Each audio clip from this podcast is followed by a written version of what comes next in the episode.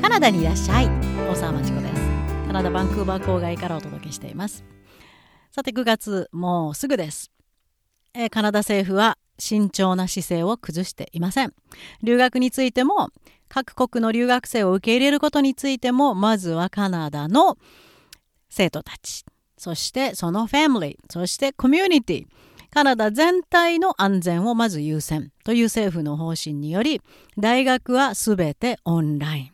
そして3月18日までのビザ、移民局からのレターを持っている人は入国可能ですが、自国からでもオンライン教育が受けられるのになんで来るんだと。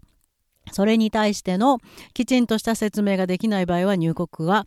許可されない場合もあります。そのぐらい厳しいです。もうあまり留学生を入れることについてはカナダ政府自体は前向きではない、そういうふうに考えてください。歓迎されてないというのはちょっと言い過ぎかもしれませんが、よく自分の立場を知り、外国に行き、その国に税金を払ってるわけでもない、そこの国の教育を受けるというのはどういうことか、もう一回考え直す留学にするといいですね。高校に関してはもう今学年、それから来学年も難しいかな、受け入れをやめますという教育委員会学区が随分現れてきました。これも自国の高校生、そしてその家族、コミュニティ、それを守るのを優先する、そういうことです。これでいよいよ嘘つきエージェントに送られる高校生があぶり出されるかなと、正常な高校留学に戻るかなと期待しています。で、大学留学はますます厳しくなります。オンラインというのは当分続きますので、それに耐えられるためにはもちろんもともと必要だったんですが、カナダの優秀な高校卒業生と同じレベルの能力、これを日本にいる間に準備してください。でもこんな厳しい状態の中でも、いまだにインターネットには私にも来るんですが、はぁってこの今世界で何が起こってるか分かってるというふうな相談が多いです。もうそろそろぼやきやめて新しいテーマに移ろうかなと思ったんですが、やめられそうもありません。今日こんなことに出会いました。高校1年生です。英語圏で卒業留学をしたいです。どの国が一番トータルの費用が安いですか？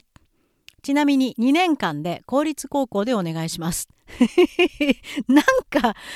宅配サービス注文してるかなんかですかねこれ。あるいは高校留学ディスカウントストアっていうのがあって、そこに行っていろんなパッケージを探して一番安いのを買う。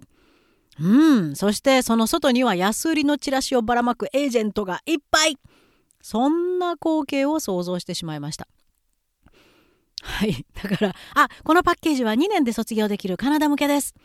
費用を比較してみてください。他の2年で卒業できる他の国と。ほらこれお得でしょ、今すぐ購入しましょう、はいすぐ購入してくださいってエージェントが耳元でささやきます。そんなディスカウントストア、いやー、インターネットのエージェントサイト見るとまさに高校留学ディスカウントストアがネット上で展開されてるような気がします。それに大きく影響を受けた相談なのかな。まず費用で高校留学を決めるんであれば高校留学はしないこと、高校留学をするのはどこの国のどんな制度が自分に向いてるって判断する、そして自分の将来の目的、なぜ留学をするのか、それに一番合う制度の国を選ぶ目的、すごく大切ですよ。それから2年間って誰が決めるんですか？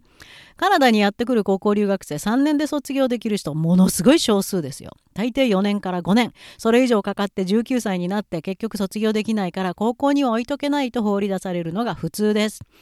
なんで自分で2年間って決めるんでしょう。どっからそういう概念が出てくるのかなと不思議でしょうがないです。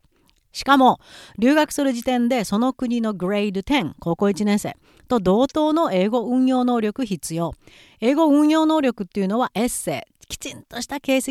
式にのっとって正しい文法でエッセイを書く、内容が具体的で深いエッセイを書く、そしてクリティカルティンキング、運用能力ないとダメです。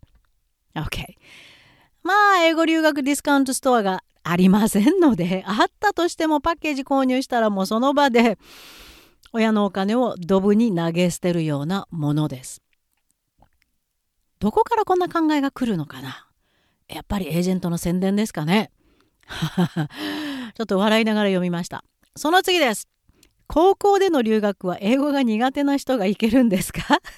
すごい質問ですね。答えは NO。 はい。そしてもう一つショックかもしれませんが、英語が得意です、留学したいです。 NO。 日本の学校で英語が得意なぐらいで、英語圏の高校の勉強にはついていけません。さっきも言ったように、グレード10の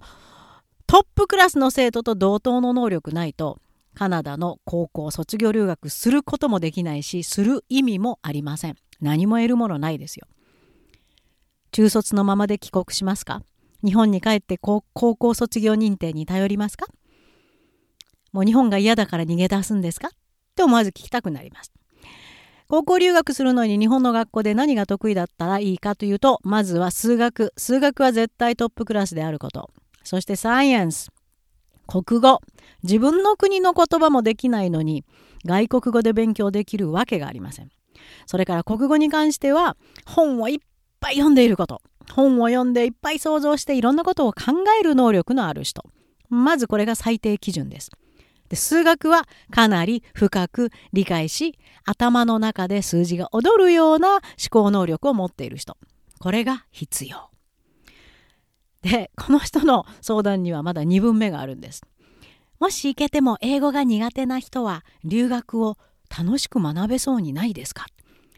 留学を学ぶって何ですか？留学を学ぶ、面白い日本語ですね。わかりました。またパッケージですね。高校留学ディスカウントストア、留学っていうパッケージがあるんですね。楽しく学べる留学はこのパッケージを。はあ、そうですか。やけになったエージェントがディスカウントストアで作ったパッケージですね。今本当に生徒いなくなって、受け入れの教育委員会もなくなって、もう仕事がないって言って雲隠れして夜逃げしたエージェントたくさんいるんですが、それでもなんとか何人かでも捕まえたいってやけになってるエージェントがいるみたいです。ある人物の名前がしょっちゅう相談の中で出てくるんですが、どうしましょうって、あ、またこの人ですかって思わず言ってしまう人がいるんですけどね。その人が作ったのかな。 OK で、あとちょっと話はそれますけど、パッケージじゃなくて、もっと自分はもう本当に留学する意志が強くてしっかり調べましたっていう人の中に多いんですけど、カナダの高校に留学するとコースが選べる、日本では選べない、それが選べることが魅力で行きたいです。 Wait a minute。カナダの高校生は小学校、中学校を通じて自分が誰であるか、自分にどんなギフトがあって、自分は何をすれば人よりもよくできるのかということに関して Who am I を非常によく学んできてます。そういうふうに学校のカリキュラムが組み立てられてるんです。日本みたいにみんな一緒にはい覚えてってロボットが並んでみるみたいな授業ではないですからね。だから高校になると、自分がその先の大学に向けて社会に出て社会に貢献できる人間になるためにはこういう専門分野に行こう、そのためにはこのコースが必要って言って取ります。日本の学校から全員同じ教育を受けて、自分のことも考えたことがない、自分に何が得意かも知らない日本の高校生が言っても選択しようがないです。自分が何ができるか知ってますか？英語さえもできないんですよ、カナダ人と同じようには。その理由は非常に危ないと思います。それから、楽しく学べそうにないですか？高校留学って楽しく学べるところだと思ってますか？違います。非常に厳しい経験です。だって外国文化の中で暮らすんですよ、自分に馴染みのない。しかもそのカナダの外国文化の中に入ってきてるまた違う外国文化の移民のお家がほとんどのホストファミリーです。そのややこしい文化の狭間で暮らします。で、英語のコミュニケーション能力は非常に低い日本の子、そして精神的にも非常に幼いですから、相手のことを考えてのコミュニケーションがなかなかできないので、受け入れてもらうことも難しいです。そしてこれも何度も言ってますが、カナダの優秀な白人の友達作ることはまず不可能に近いです。もうその年齢になるとそれぞれグループが出来上がってますので、カナダの常識もないし、非常に子供っぽい英語もできない日本の留学生に興味を持つカナダの生徒はまずいません。いたとしたらおそらくお金を狙ってくるか、麻薬でも一緒に売ろうよって誘ってくるぐらいのレベルの生徒ですね。そして英語ができない、それから移民のホストファミリーということだと、なかなかカナダの本当の英語圏の社会の仲間入りはできません。それの橋渡しをしてくれる大人も周りにいません。ということで厳しくて無意味で寂しい生活。ただその中でも、英語運用能力、そしてもともとの学習能力の高い人はめきめき頭角を現していき、周りから認められるようになり、周りの良い優秀なカナダの同級生に認められるようになって、初めて最後の年ぐらいに少し楽しいなと思えるかもしれません。ただ高校留学は正常な成長過程から逸脱してしまう数年間になると。脳の発達過程からもあまり望ましいものではないということを知っておいてください。しかも卒業もできず、無理やり、バンクーバー近くのラングレーの教育委員会がごまかしてやってたアダルトグラッド、カナダの高校生でドロップアウトして大人になって、いや高校の卒業資格ぐらい持ってた方がっていう大人が戻ってきて、数種類のコースを取っただけでとりあえず大人だけど卒業したよっていう証明書が出る資格があるんですね。それを日本からの留学生に取らせて、卒業したよという紙切れを渡して送り返す。まあ卒業できたとしてもそんな羽目になるのが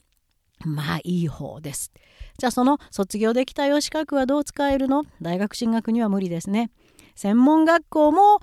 場所によっては受け入れてくれないと思います。だから一生その数年間のトラウマ引きずって英語はできるようになってませんよ。そんなために親のお金ドブに捨てますか？あなたの大切な、本当は日本にいたら同級生と楽しい時間の過ごせるはずの高校時代をドブに捨てますか？はい、一度よく考えてみてください。今入れませんから、カナダの国。それからカナダの教育委員会も来るなって言ってますので、今熟考するとてもいい機会です。たださっきも言いました、やけくそになってるエージェントが必死になって嘘ついて、カナダ行けますよ、大丈夫、準備しときましょうって言ってますので、騙されないようにこの時期カナダ留学を進めるエージェントはまず疑うこと、これです。 OK、 じゃあどうしよう、私はでもこうなんだけど、いや僕は実はこうなんだけど、うちの子はこうなんだけど、具体的なご相談のある方はいつでもカナダからお受けしています。そして優秀な日本の若者が決してお金も時間も無駄にせずに、将来につながるような留学を応援するためにカナダから現実を発信し続けていきます。日本の学校で頑張り、トップクラスの成績を取り、そして英語のエッセイ、クリティカル・シンキングの準備もできた皆さん、